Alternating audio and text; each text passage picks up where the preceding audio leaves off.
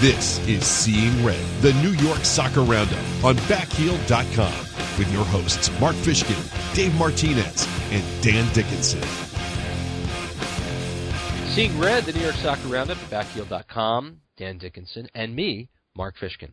Hi.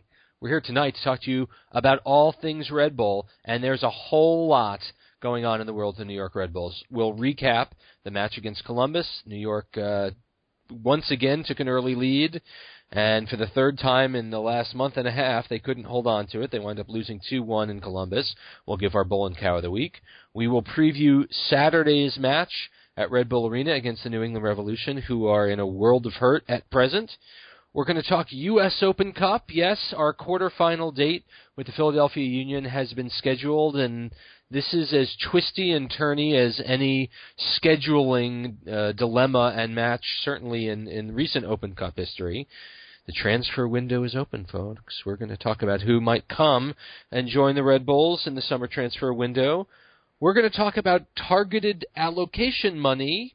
I'm, I'm glad Okay. you got that out without stumbling over it. targeted allocation money. Yes, the 15th way that players can come into the league. Uh, we're going to talk transfer rumors and um, we're going to celebrate our Women's World Cup champions. We're going to talk to Connor Lade, defender, midfielder, the New York Red Bulls, and answer your calls and emails. It's um, it's a great time to be a Red Bulls fan. It's great to be back at Seeing Red. It, it, one of the things that I appreciate is finally that we don't have a game every three days. We can take a breather but seemingly only for a little while, and then the, the fixture uh, calendar gets crazy once again. It's too much soccer, Mark. Too much soccer. It's never too much soccer. Sometimes it is.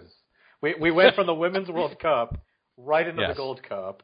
We've got all the MLS stuff. It's we had 24 hours off, and there were people who had no idea what to do with themselves. it, it was a tough tough withdrawal sort of Monday. All right, so New York goes into Columbus last weekend. It's their sixth game in 18 days, and they leave their captain Dax McCarty at home, who had played f- five straight 90-minute appearances, both in the Cup as well as in the league, and uh, and it showed. New York gets an early goal, a great pass Bradley Wright Phillips uh, to Anatole Abang, who scored a slow roller, puts New York up, but. Um, Columbus is a talented team, and Kei Kamara and Ethan Finlay have some magic mojo going on. They dropped two goals on the Red Bulls, and um, some questionable refereeing for sure. Waylon Francis was very handy in the box uh, twice in the closing minutes that could have delivered New York an equalizer, but New York falls on the road yet again two to one, and this was a game that uh, you know.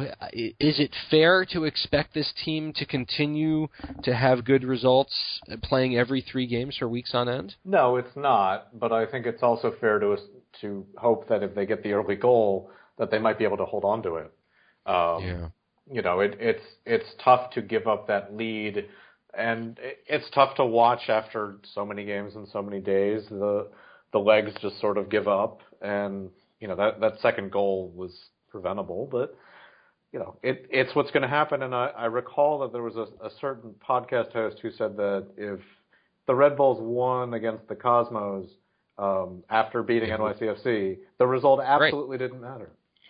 Yeah, and and I I will fully stand if if if I'm the podcast host in uh, in in the, that you're It might be. And, It might be. and, I- and it might be. I, I truly felt that way. I mean, New York Kings of New York, the Red Bulls, two huge wins, one in the league away uh, at Yankee Stadium, one at the Cup at home, and. Uh, would I would have preferred to have seen a point out of New York on Saturday? Well, of course, but I can certainly understand losing by one goal on the road, um, especially when you consider how tight the Eastern Conference is when teams two through nine are within six points of each other.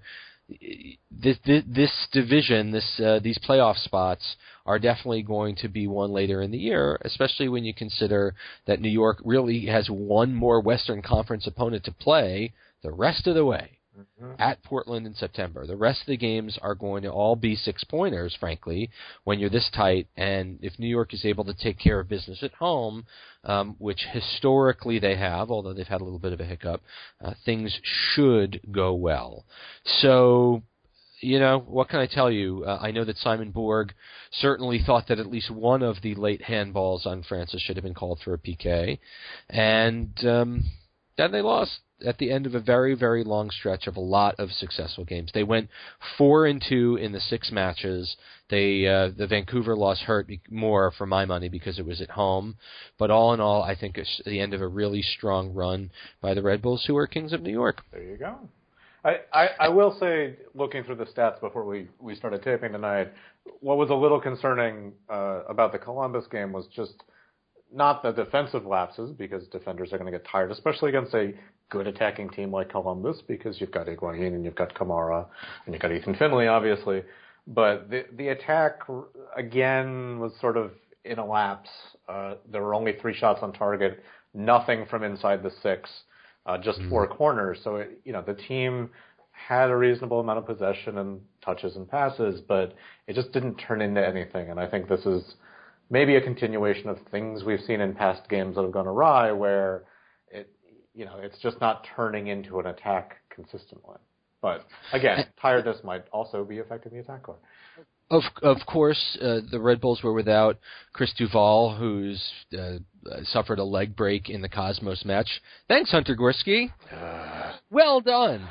And so that's two players injured in two cup games for New York, and Duval will miss three to four months. I mean, he's he's going to look to work his way back into the team come playoffs. And say what you want about Duval, uh, the Red Bulls will miss him. And Absolutely they will they will miss not only his defending, but uh, Duval has been a lot more part of New York's high press and delivering some quality crosses uh, over the last couple of weeks. And so, as much as they will miss him in the back, as I said, they will definitely miss him attacking. And uh, Connor Lade, tonight's guest, did yeoman's work um, against a, a, a tough attacking opponent. But New York is going to have to figure out if Lade is the answer at right back for the rem- the most of the remainder of the regular season, or is uh, there going to be possibly pulling midfielders into the back, which Marsh did say on a conference call today. He's looking at converting perhaps some midfielders, and also the transfer window is open. So are they going to go out and find some help there? And when you think about um, the the kinds of players that usually come to MLS during the transfer window, right back is not a position you usually think of in terms of a big international signing. Definitely not, but you know, it doesn't have to be a big international signing. It could be a trade with another team or pulling somebody out of NASL or something else. Um, we'll see, but yeah, they definitely could use some reinforcement at this point especially with Kemar Lawrence as we speak, playing with Jamaica in the Gold Cup. Jamaica up one on Costa Rica 20 minutes in in LA uh, on a Jamaican side that has that is littered with MLS stars, littered. Nevertheless, Lawrence will be away from the team for the next month, as will Roy Miller. So uh, it's going to be a little hairy. The good news is the opponent that's coming into Red Bull Arena this week. But before we get there, let's give our bull and cow of the week for the loss at Columbus. Sir. Uh, I'm going to give the ball to Abang uh, because I thought the hustle on the goal was good, even if the even if I just got done saying that the offense uh, was largely sputtering. Uh, you know, I've seen forwards in the past with this team who would have not run on that ball as hard as he did and placed it as well as he did um, to give the team the lead. So I'm going with Abang. Abang with three goals so far in the league this season, and I believe he has an Open Cup marker as mm-hmm. well. So for an 18-year-old, he is certainly doing it. There's no argument there. Do you have a cow, sir? Wait, who's your bull mark? No, oh, you I, agree. I'm, agree- okay. I'm agreeing with okay. you. I'm agreeing with you. Uh, for cow, I'm going to give it to Felipe. Um, almost entirely based off the incident that got a, a fair amount of ire from Simon Borg and a lot of people online, where he walked into Federico Higuain's arm and then collapsed a second later, holding his eye um, as though he had been stabbed with some pointy stick. Uh, the the Comcast Sportsnet broadcast crew said said it pretty well. It's quote the kind of stuff that gives this sport a bad name, and in fairness, it's also the kind of stuff that gives a player a bad name. Clean it up, Felipe. Well, I, I don't disagree with you. Although, however, I will say that New York did much better uh, in the previous me- uh, visit to Columbus this year after Higuain was red carded. So I don't, uh, you know, this was Brazilian on RG, uh, you know, jiggery pokery going on there, and I, I, you can't blame a guy for trying. The, I don't save the jiggery pokery for the Supreme Court. All right, all right. Not pure applesauce. It was really uh, an award-winning performance by Felipe, but I will agree with you, Felipe. You're better than that, aren't you? Cow for you. Okay, New England comes to town this week. New England is in a world of hurt. And when you think about what happened with New England last year, when they lost eight straight games and then turned it around magically when Jermaine Jones showed up and the team steamrolled their way right through the Eastern Conference playoffs and the Red Bulls into extra time at MLS Cup, um, you know, perhaps you're seeing something similar to that. New England has lost four matches in a row, and they've won only once in 11 tries going back to early May. They are one, six, and four in their last eleven games. They've been in just about all of the games. Um, they've had a string of one goal losses that come uh, um, finished up in Dallas on July 4th in a three nothing pasting by Dallas on New England. So this is a team that is having a real hard time figuring it out. And when you think about the kind of players that are on this team, this is a team that plays and starts a, a number of high-powered uh, offensive players. Charlie Davies, seven goals and an assist on the season. Teal Bunbury has woken up four and three. Hello, Juan Agudelo, four and two. Uh, Kelyn Rowe, Lee Nguyen, who was a finalist for MVP last year, um, two goals and three assists so far this season in kind of a different sort of role. Even Diego Fagundez, who was kind of the last man on this roster, homegrown for the Revs, two goals and two assists. So uh, this isn't a team that necessarily has poor players. They're just not being able to find that last goal. They're giving up um, untidy late goals. And, you know, when you think about this lineup, starting, you know, the front four, Davies, Fagundez, Lee Nguyen, and Teal Bunbury, you think this is a team that's going to score goals. Obviously, uh, Jermaine Jones is hurt. He will be out, and he will be out for at least a little while. He's not on the Gold Cup squad. Um, but they've completely fallen apart and they have low confidence and they haven't had a whole lot of success at Red Bull Arena in the regular season. Obviously, that late goal by Jones um, helped deliver them past the Red Bulls in the Eastern Conference Final. So, I, I, I don't know. There, there are fans, uh, very passionate Revs fans, that are calling for Jay Heaps' head six months after leading them into the final. I guess Jones is that important to this team. He is, and you know, as you mentioned earlier, if you look at their form last year, he was the thing that turned them around. Um, according to the league's injury report, he is still expected to be out, so hopefully he's not going to make a miraculous recovery in, in short order. Um, but uh, it, it's hard to call because this is a both a Red Bulls and a New England team that can do anything on a given night. You know, New England is the team who stopped that that unbeaten streak to start the season uh, at Foxborough earlier this year. And I didn't think the Red Bulls looked terribly bad in that game, but sometimes they just pull these things out. And both teams are hurting for points to an extent. Uh, you know, they're in that pack in the middle of the Eastern Conference. And I think it's going to be the pack that is the yeah. Eastern Conference. Let's not even call it the East anymore. Let's just call it the pack.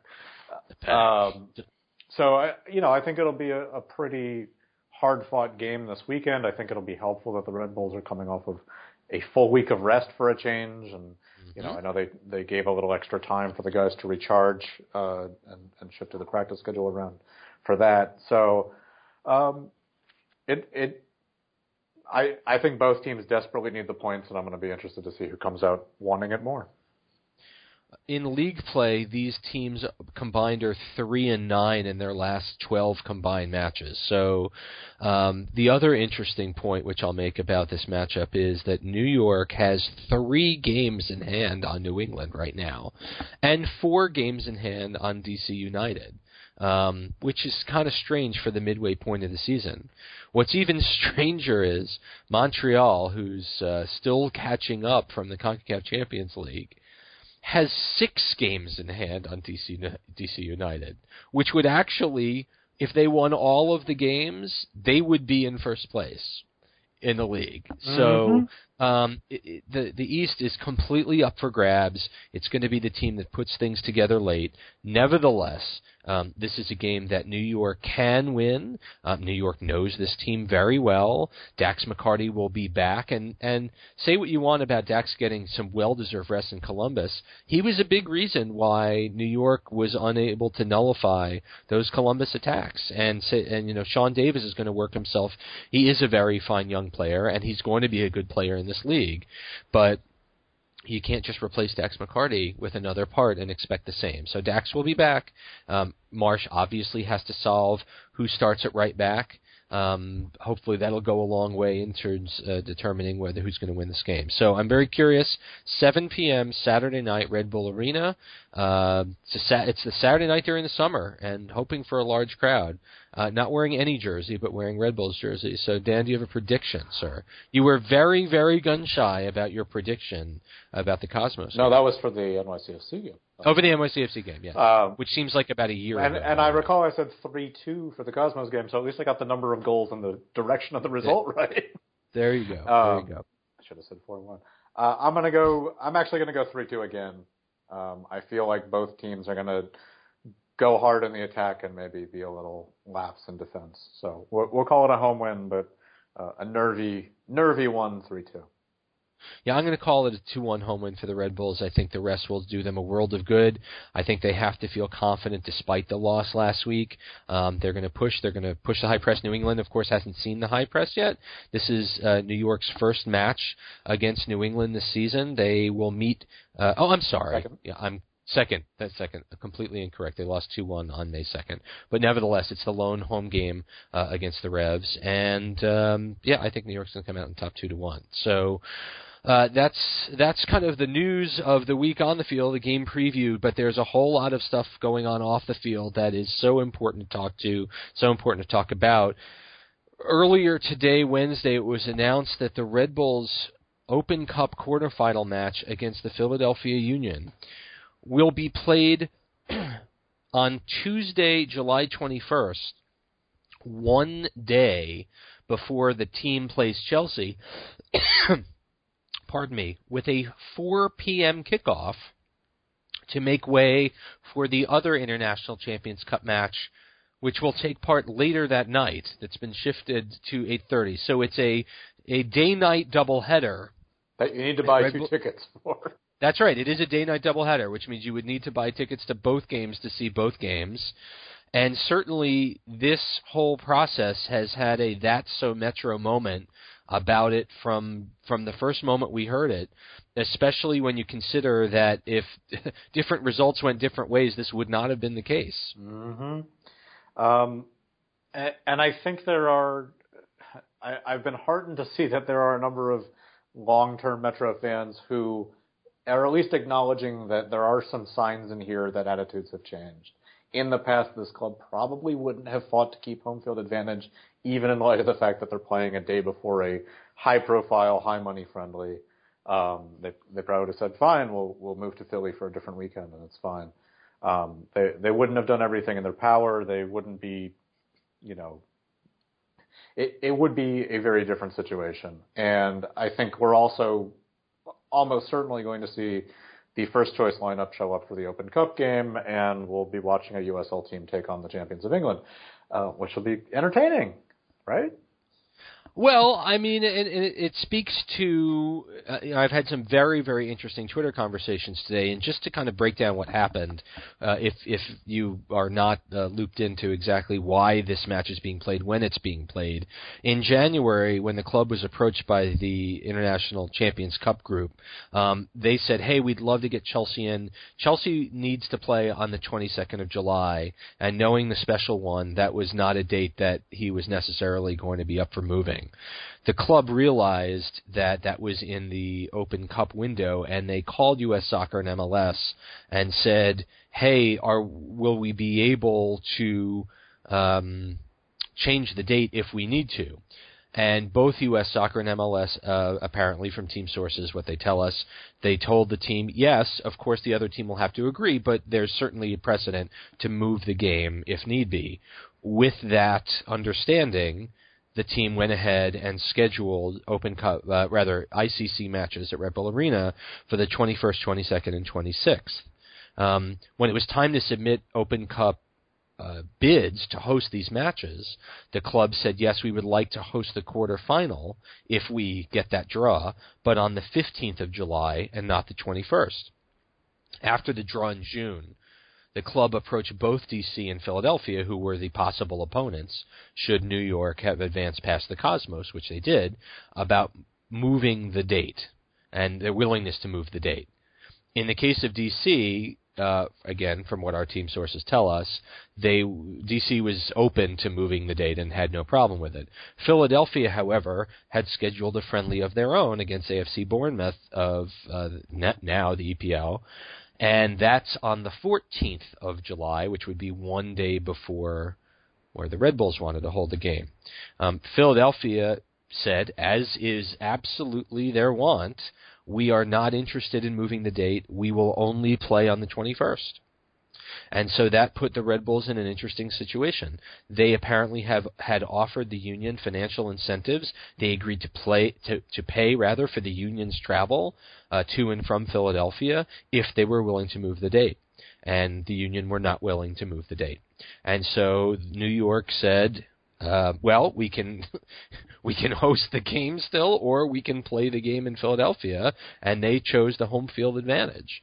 Um, as we've heard, Red Bulls fans should expect a first team uh, first team lineup to play against the Union in the Open Cup, and as you said, Dan, that probably leaves the USL players and the marketing staff and the trainers and the U12 academy team to be playing against the champions of England on the 22nd. And so, you know, there are some fans that are like absolutely that that's that as it should be. And there are frankly some disappointed Red Bull fans that really wanted to see a first choice squad play against Chelsea, but I don't think that's what we're going to see. No, it's not. And I, I need to interrupt this train of thought to note that Roy Miller has just scored for Costa Rica. Oh my goodness. Roy Miller of the longest tenure of this club has still not scored for this club. I think that's his, his it might be his second, second international, international goal. goal. Still for Roy Miller. Uh, header off a set piece, apparently. Wow, that's ridiculous. It is. It really is. In okay, so nevertheless, well, um, obviously a mess. Dan, what's your take on this U.S. Open Cup morass? Look, my my take is. What's your hot my take? hot take. I mean, let me. That was a great finish by Roy Miller. warm it up on the stove. Um, my, my hot take is, I don't blame the Red Bulls if they had had conversations with U.S. Soccer um, knowing that the date for the ICC was in conflict with a potential Open Cup date, and got the blessing that yes, you know it can be moved, it probably won't be a problem, and and went into it with good faith because you know that's what you do. These friendlies are, are uh, they're obviously seen as a waste of time by many fans, but they are lucrative and money matters, especially when you own your own stadium. Um, that all said, I I can't blame Philly for wanting to get a leg up any way they can, and if that's screw you, give us home field advantage, or screw you, you're going to have to play back to back games, um, and based on what I've heard of the CBA, they're not allowed to field the same players 24 hours. There's there's a mm. cool down period of like I think it's 48 hours between appearances as a, at a bare minimum. Um, you know, it you you take what you can get, and maybe that means that the Red Bulls advance over Philly and get embarrassed to high heavens by Chelsea when uh, you know they're they're putting on second and third stringers the following day, and maybe that that will make Philly feel better, or maybe Philly eliminates them anyhow, and then it's, it's even. I I don't know, but if if the shoe was on the other foot, I don't think many people would be complaining. No, I don't think they'd be complaining. Absolutely, if if the situation was reversed, the Red Bulls would be the ones sticking it to Philly. I, I don't I don't think that's uh, that's it. I think it really speaks to the larger macro issue, which is do the Red Bulls care about the Open Cup? And you can argue that insisting on playing the game at home, even at four in the afternoon, when let's be honest, it's going to be a very very light crowd. Um, that's caring about the Open Cup and there are plenty of uh, Red Bull fans, and there are plenty of former Red Bull fans and Metro fans that say even the act of scheduling a game that could possibly have this perfect storm of scheduling problems in the first place goes to show that they really don't care about the Open Cup. But when you're thinking about the lineups that have been run out by Jesse Marsh, basically a first team lineup against the bottom team in the NASL, and then another first team lineup in against the Cosmos, they're in it to win it, and um, Connor Lade will speak to that a little bit in our second in our next segment. So uh, th- I don't want to spend too much more time on it, but you can either believe that they care about the tournament, or you can believe that they that they don't, and you can believe whatever. But New York will be playing at four o'clock in the afternoon on the 21st, and it will be just one more very interesting story in this in the uh, ongoing saga of this here franchise and this here competition. Hey, did you know the transfer window's open? I it, it was a bit drafty in here. It was. Of course, uh, not to say anything about tumbleweeds or anything that may be rolling in. Um, it, it's still early, folks, and while yes, there are other teams that are signing very, very expensive players to come and join their team and help their fortunes, um, I think it's uh, certainly within the realm to anticipate at least an acquisition or two before the window closes on August 6th. Um, the team obviously has a number of areas to improve. We've talked about it, but the other interesting bit that we've heard is a rumor which has uh, at least some legs about oh my goodness, Costa Rica has just gone ahead with two yep. goals in like two minutes. Yep. Wow. Okay, they're a good team. Um, they're better than Jamaica anyway. But nevertheless, um, a possible trade of young Matt Miazga to a Swansea legend. Can you elaborate, sir? Four weeks in a row with Swansea talk. All right. Yes. Um, the, Leon Britton is a, I believe he's a left midfielder, um, some sort of a midfielder. God damn it. Um, he's a midfielder, and he's played for Swansea for since 2003. And the reason that he is so dear to the hearts of many uh, Swansea fans is he was there when the club was at its lowest moment and nearly got relegated, not just out of a league, but out of the entire English professional league system and down to amateur status, which probably would have killed the club for, for all time. Um, but they they turned it around and he was there as they won promotion all the way up to the Premier League, won the uh, the Capital One Cup a couple years ago, made Europa. Um, you know, a lot, lot of history uh, in that club uh, that he's been there uh, a part of over the last decade. That said, um, he's a serviceable midfielder, but he's lost his place this year as he's been battling with injury. Um, he hasn't seen a lot of minutes. He's a little unsettled because uh, Gary Monk won't promise him first team minutes. So I, when I've heard these rumors about a straight up trade, a for, straight up trade with yes. him and Miazga, I I can't say I get it. He's certainly not somebody I would think would be on DP salary. I, again, he's serviceable. He might be uh, somebody in the mold, uh, not quite of Lloyd Sam, but you know, one of those role players who can come in and, and make a, a decent impact without setting the world on fire. Um, the only, and I've joked about this, and please do not take this as a new transfer rumor because I think this thing is largely just swirling as people re-report on everybody else re-reporting it. But if if it was a two for one with say Michu as well, who um, people may remember from a few years ago, where he was lighting up the Premier League, and then he sort of got unsettled, and they loaned him to I think Napoli, and he only made three appearances last year. Um, you know that a, a two for one with some some decent attacking players. You know, I could I could see a little better. I did if the Red Bulls truly are thinking about shopping Miazga, I don't blame them. You want to sell when stock is high, not when it's low. Um, and Miazga's stock is certainly ascending far too Quite nicely. far too rapidly at this point. So I I, I wouldn't blame them, um, but you have to be getting equal or better parts out of it for a young prospect. And I Yeah, don't sure. I don't think Leon Britton's it as nice as a story he, as he has. But nothing like working up Red Bull fandom at least for a morning. Um, Yep. You know, guys, we're dealing with whether you love Ali or uh, do not love Ali. This is a guy that basically wrote the book on MLS player allocation, and he's a shrewd negotiator. Um, and you know, he, he's not going to send a massive asset. Uh, to the team, not just because he's playing well, but also because of his youth, uh, for a ham sandwich. He's just not going to do that, and he understands that his club has needs. But at this, on the other hand, as you said, Dan, this is what this is, right? This is develop young players through the academy, getting them a sprinkle of attention and of international experience, a- and sell high. Mhm. The the same thing with Kemar Lawrence, and frankly, the same thing with Abang. And we had one of our questions during our live show last week, which was just that: who goes first, right? So.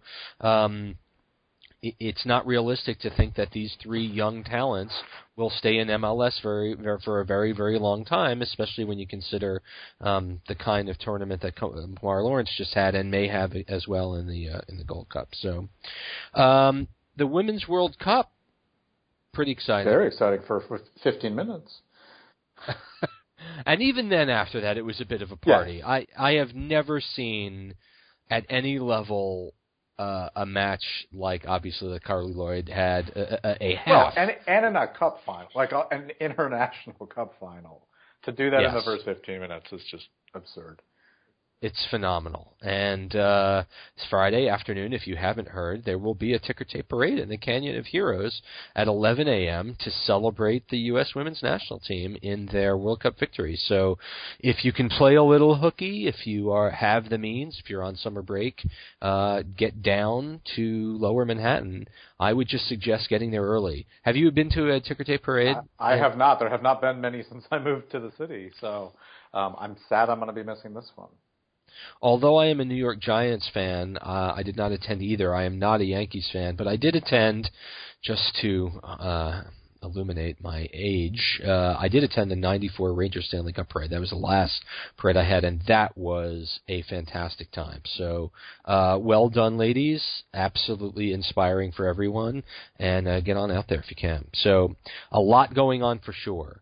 When we're back on Seeing Red, we're going to talk to New York Red Bulls defender and midfielder Connor Lade. We'll be right back after this short break. You're listening to Seeing Red with Mark Fishkin, Dave Martinez, and Dan Dickinson.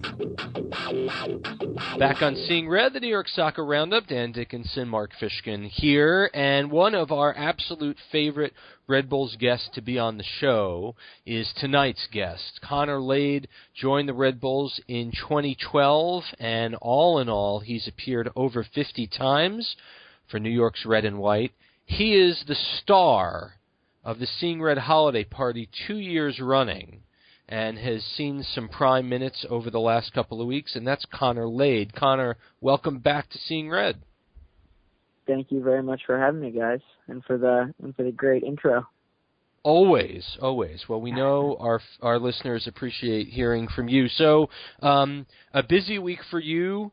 Two matches, one at home, one on the road. What can you take away with a your performances in the two matches, and b how the team has responded? Yeah, you know there were uh, there were tough matches. Um, you know, both quality opponents going up against, and uh, you know, all in all, I think uh, we were uh, you know disappointed to get uh, to lose out in Columbus uh, after going up a goal, but uh, we knew we had a lot of guys who put in some serious minutes over the past couple of weeks and haven't had a break. So you know, if if there is any uh, um, uh, peace of mind that it game that we had in a short amount of time that uh, you know if uh, sorry they uh, they were they were some tired life, but we uh, we're happy to get the win in the Open Cup, and uh, and I was happy to see time on the field for both of them. Connor, going to that Open Cup game, was there any extra significance to you given that you had been on loan with the Cosmos for part of last season? Yeah, yeah, you know, it was uh it was definitely a special game because uh, I had a great experience over there with the Cosmos and you know, they uh they treated me like one of their own even though I was on loan.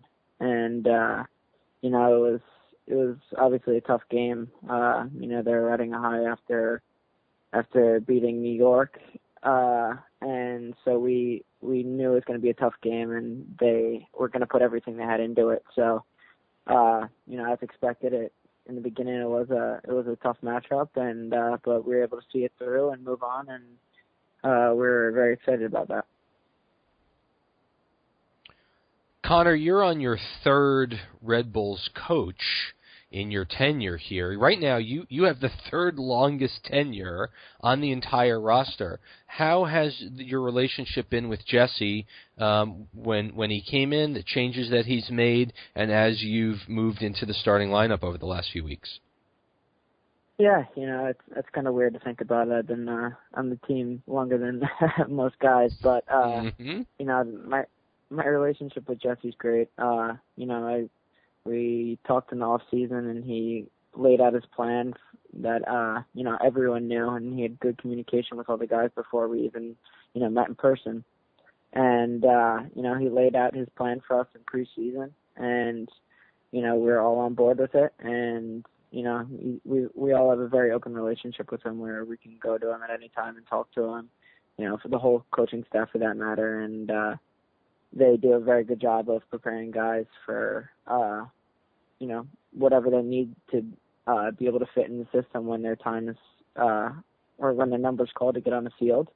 And uh, they expect you to, you know, buy in fully to the system. And when we do, uh, you know, it looks good on the field. And we, uh, you know, we're excited with the changes that they've made here.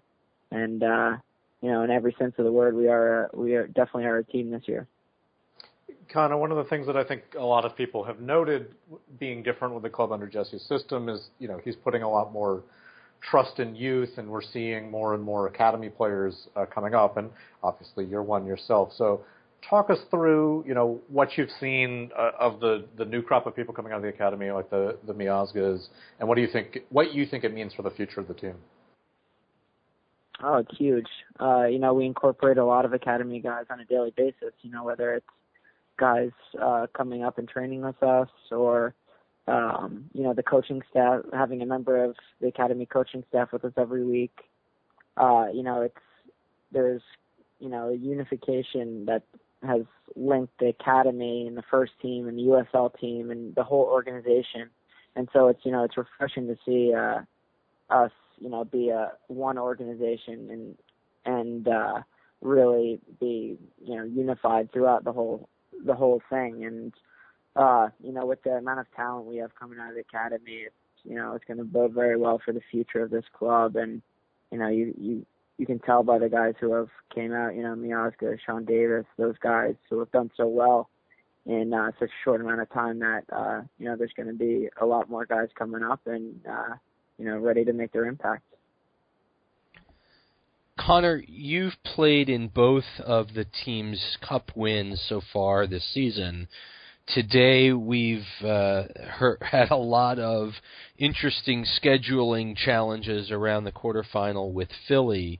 Um, for a player like you that has played a considerable number of Open Cup games during your career with the team, how focused is this team on bringing that trophy home?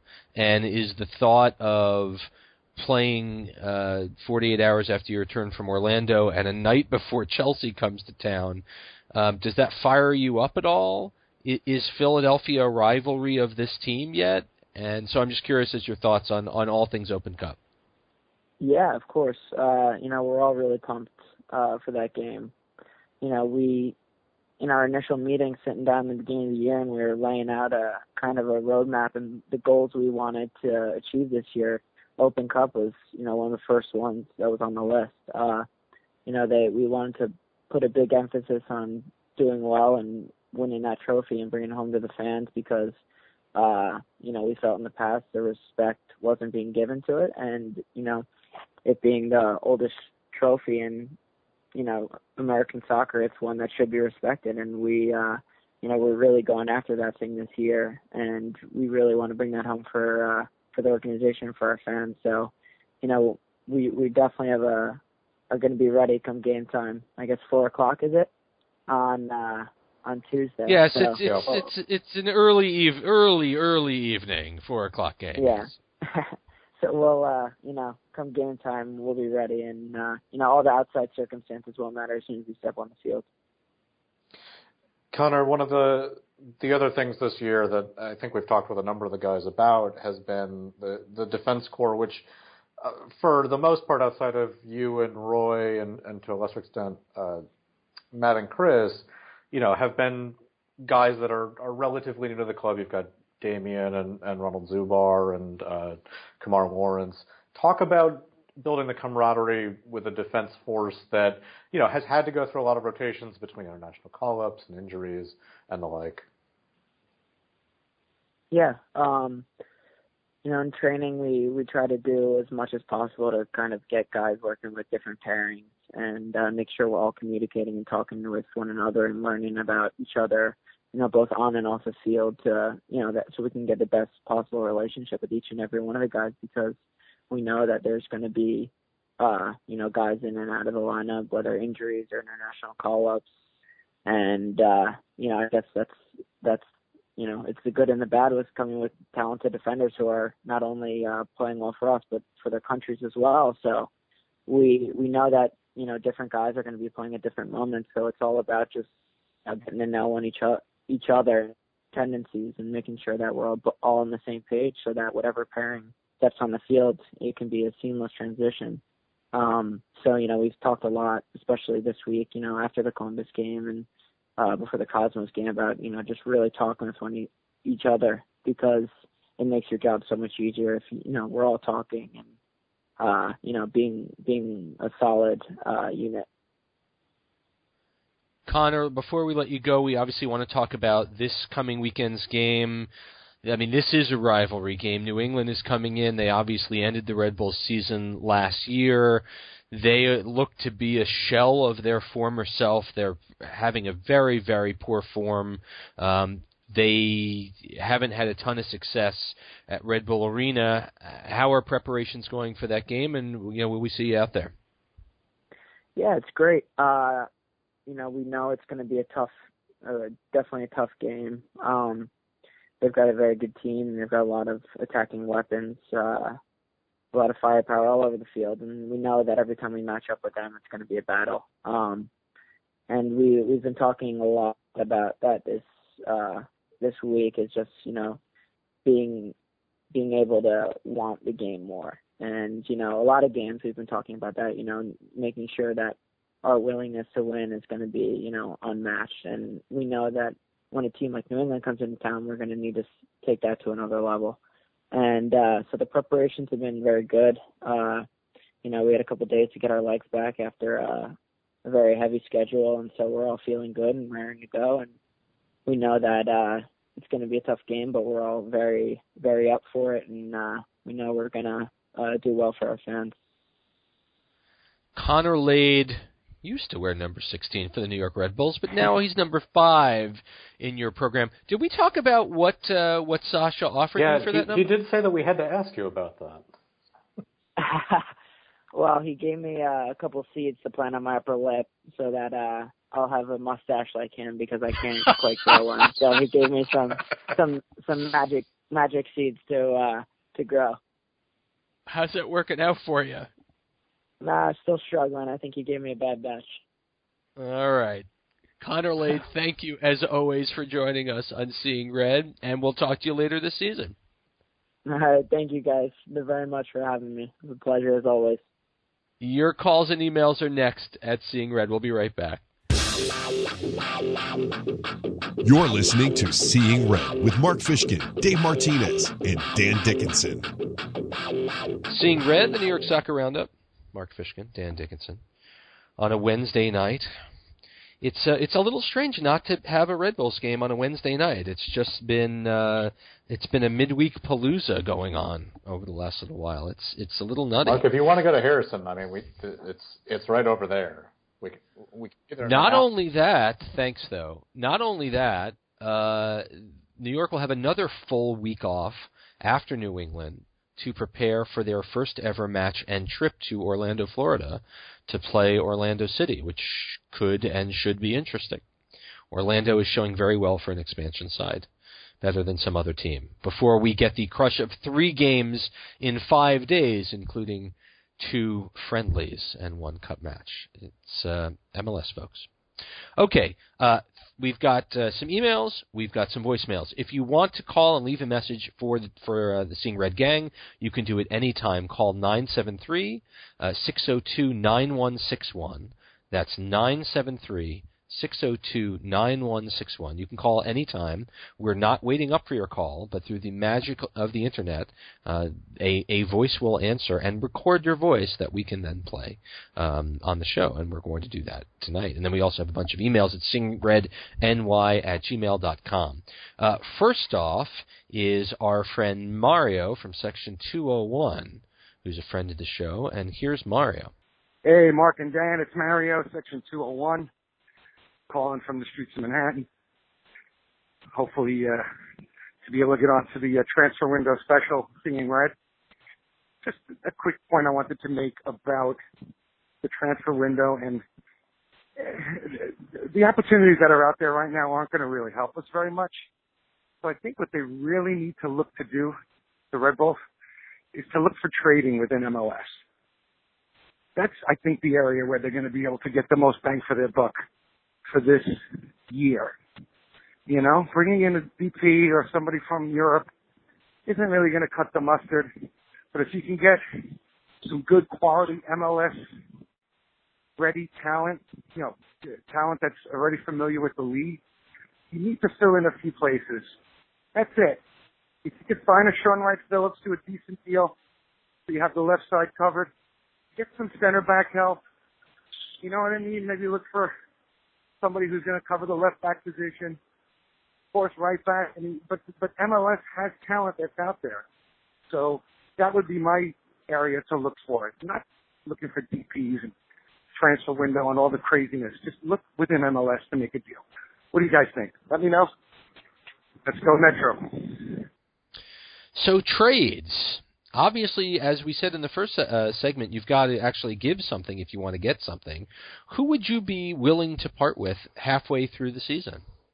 I mean, there's not a, and it's not just who you're willing to part with, but who other people would want. Um, you know, there, there's some depth on the the flanks and most of the positions that you know are, are potential options, but I don't know how many teams are looking for, say, a Dane Richards, not that spinning him off again would make much that you know mo- most everybody who you could name is really important to is going team. to be important at this point because you have somebody go down with injury or you have an international call up and suddenly they have to fill in the role. So the the team doesn't have a lot of uh, sellable depth we're not uh, the the team's not overstocked at any one position, so it, it's hard to say. I, I agree in principle though that that trading is the better option than signing from the outside if you can get away with it. Um, the the deal that the team pulled at the end of 2012 to bring in Jamison Olave and Fabian Espindola from RSL, pretty much straight up for allocation, um, was, was good business because you got two guys who knew the league um, could play in the league, didn't, you know, were on the right schedule, didn't need to get acclimated, and contributed that year, even if a, Spindola fell off a cliff at the end. Um, so I, I, I certainly prefer it. It's just hard to do. Well, and let's let's take a quick look at the at the first team roster and think about if you're another team, who would you want? And and uh, you know, I, I'm just going to summarily cut all the players that are at least 28 right out, mm-hmm. right? Um, because if you're trading, one would imagine that you're looking to trade for youth, right? So given that Abang is, you know, 19 years old, I don't know, and he's been important to the team, I don't know that you can trade him. You're not going to trade the homegrown guys, and so who does that really leave? Our guest tonight, Connor Lade, is 25. Felipe is 24 and an international, and I don't, well, well, I think there are fans that would prefer to see his um, uh, set piece play be stronger and his acting be better. I don't think they're going to de- uh, depart with him. And then who are you looking at that's getting regular minutes? Marius Obekop at 20 is unproven. Carl We Met at 23, who's right now with the Canadian national Carl team. met who was basically put on waivers by Montreal and nobody picked him up. That's right. And so I just don't know I mean, I just don't know who is attractive enough. And frankly, I would have put Chris Duvall on that list, obviously before his injury. So well, you know, that, does... there is that new attractive player that just got announced today. What the targeted allocation money? Oh yes, Tam. He's he'll be the TAM. we did we didn't speak about that in our first segment. There is now a new magical 18th acquisition play, targeted allocation money. Can you explain in literally 20 seconds or left what targeted allocation money is, Dan. Uh, do I get like a countdown clock or something? That's yeah, you, I'll, I'll give you. All right, one. now I'm going to watch my clock and I'm going to start. Now, okay, so target allocation money is $500,000 that each team gets. It has to spend or trade at least $100,000 a year uh, in acquisition of players that are potentially above the max salary cap hit, but below sort of a, a larger DP threshold. Um, it's meant for like the Omar Gonzalez's of the world, and that's 20 seconds or the Johnny Two Saints of the world. And of course, the notion is that Giovanni Dos Santos will be coming to the LA Galaxy if, in fact, they can trade for enough of these uh, yearly hundred thousand dollar bills. Uh, it's you know, again, as as Garber said, we're making it up as we go, and that that hasn't changed in an age of. Uh, an age of quote unquote transparency in the Mark, league. Mark, are you taking a bus to Portland in September? Never mind. Moving on. Moving on. I'm flying, dude. All right. Uh, here is our friend Julian Sachs, uh, Dick Sachs on the Twitter, who is calling from London. Hi guys, it's Julian calling from London. How you both doing? Hey, all three of you doing, in fact. Um, listen, these rumours about Matt Miazga uh, being traded to Swansea for Leon Britton. Um, I think that'll be a metro suicide if we do something like that. Uh, Matt Miazga hasn't even reached his peak yet. Um, I just wonder if you guys can shed any light on the rumours of the deal. Jesse Marsch, according to uh, Empire Soccer's article, was kind of tight-lipped over it, tight-lipped and vague to the point that there could be something in this. Um, we all remember Tim Ream going at the end of the 11 season to Bolton. Uh, Tim, in my opinion, left us a year too early, but certainly been with us longer than Miazga has um, in the first team as, as, as, a, as a regular. Matt, Matt's only, was he 17, 18, 19 years old? I mean, the, kid, the kid's got talent, the kid's got a level head. He had, he had David Villa in his pocket up at Yankee Stadium. I mean, we, we can't let him go for a 32-year-old player who's, who's at the end of his career. Just another thing to add, um, I don't think we need a DP. A lot of people are crying out for a DP, a DP. I just think we need, uh, we need, we need a more solid midfielder. I think Felipe would be a good trade. Sasha's out doing him and taking decent corners, which Felipe can't, can't do. Um, I think he'd be a great trade bait to be honest, because um, I don't think he's I don't think he fits us to be honest. I don't think he's working like enough. I think Sean Davis can show up the midfield with Dexys perfectly well. Anyway, guys, thanks for taking my uh, voicemail. Hope it makes the show, and keep up the good work. Take care. Bye. Miazga for Britton is suicide.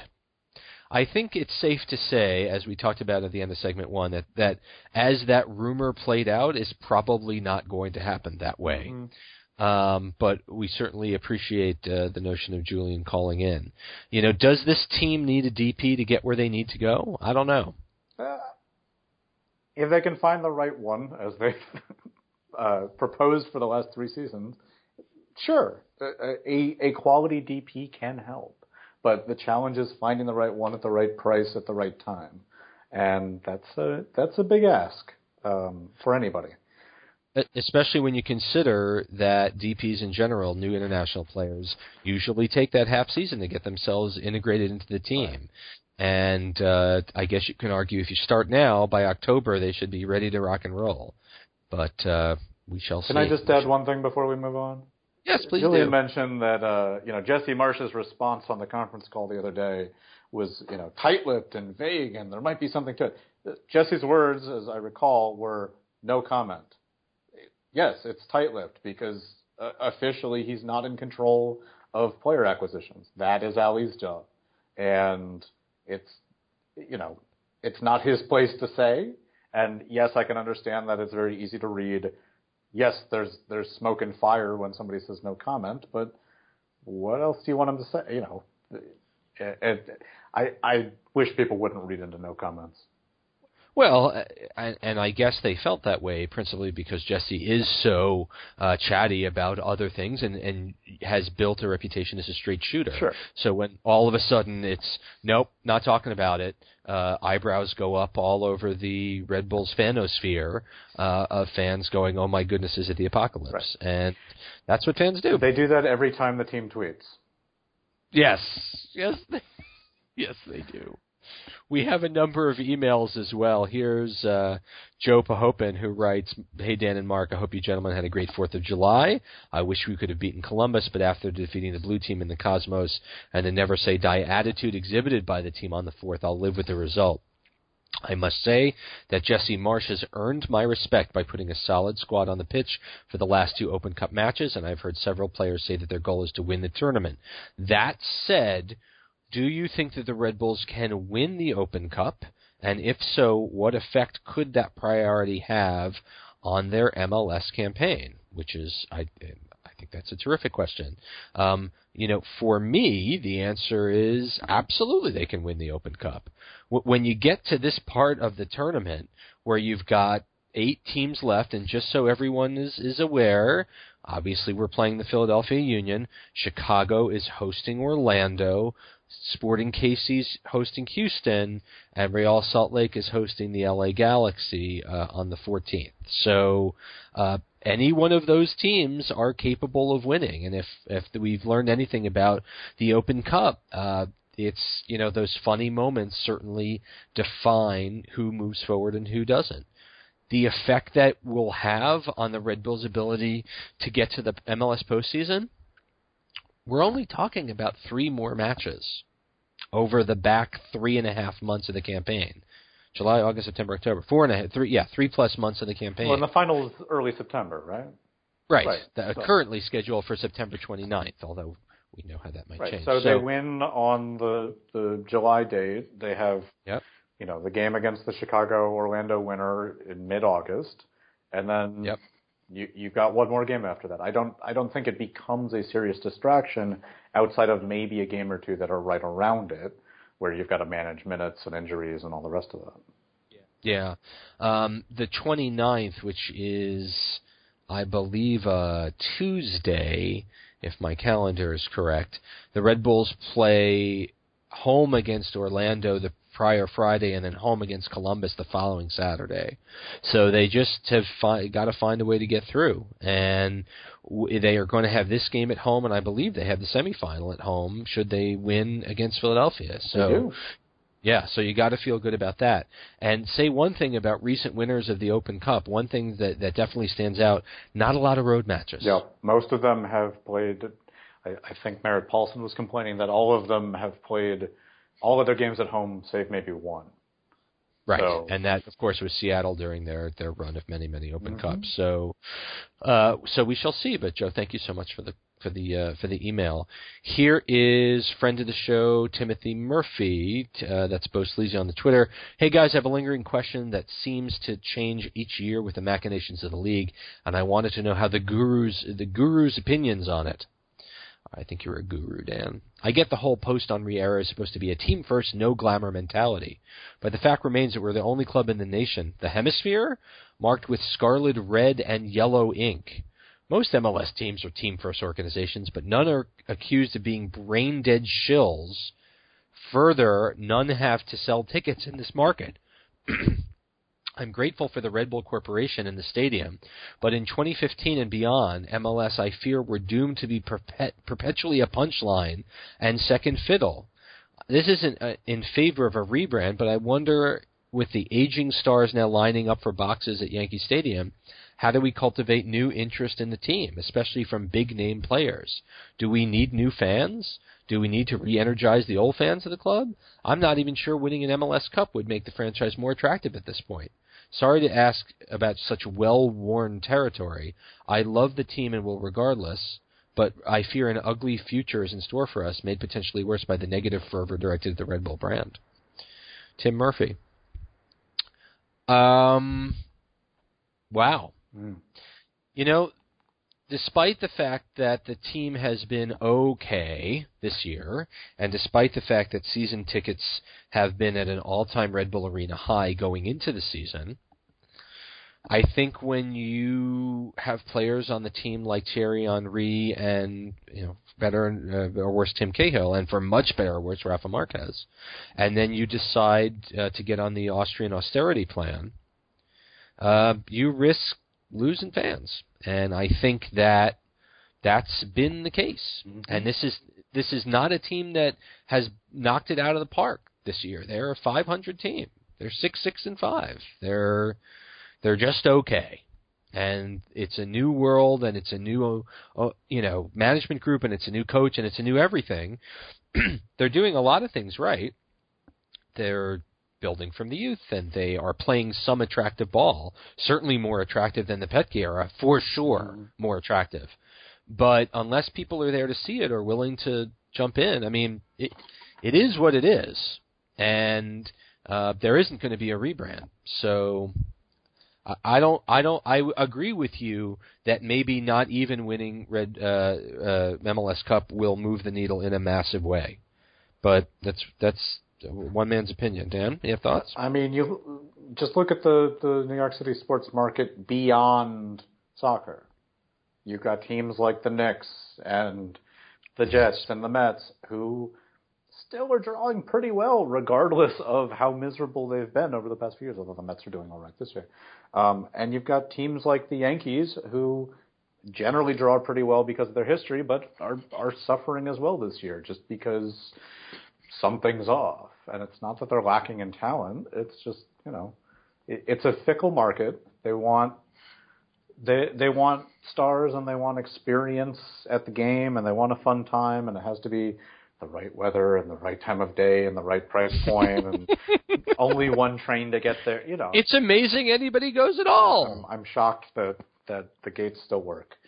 Um, yes. and haven't rusted shut. But I mean, it, it's it's a tough market, and but with that, this club knows that having a big name or two does help get butts in seats, even yeah. if it you know wrecks the locker room and and sends the wrong message. Uh, you know, there, there's something to be said for the the marketability of the players on the team because the the history of the club and their fortunes and their performance is not enough in and of itself. Being here for 20 years has not been enough. Nope. And I'll leave it nope. at that. And not winning for 20 years as well. Last question, we'll make it quick. Here's Rich Laconi in section 130, who's the winner of four tickets and field passes before the match for an upcoming game. Guys, first year season ticket holder in section 130 writing today. I know uh, a lot of people have been unhappy this year due to the Petke mess and the lack of a big signing, but my family and I have loved going to Red Bull Arena and have placed our deposits for next year already. I know a lot of people will be asking about who we may or may not sign, but do you think that Marsch should switch up the formation and have two strikers, Abang and BWP, up top? Perhaps we could cycle Grella up there as well. Basically, can our tactics or a change in them make up for a lack of a big splash signing? Rich in 130. For me, Rich, um, you're really, yes, obviously, you're hopefully going to create more chances, but in in the high press lineup and formation that Jesse Marsch puts out there, you know, taking a midfielder away is definitely going to depress the amount of possession and make it very um, more difficult to run the high press successfully. So while I don't disagree that this team needs to score more, and maybe they could have saved a goal or two from the Cosmos match to use in league play, um, I don't know if our tactics can make up for a lack of big splash signing, but I think this is an extension of the previous question. Can a change in tactics mean more winning, which means in theory more fans? Dan, any any corollaries or addendums? Uh, not at the moment because unfortunately I have blanked out. All right, it's time, folks. When Dan blanks out, it's, it's time to end save. the show. It's, it's time to end the show. Thank you so much for everyone for listening to this edition of Seeing Red.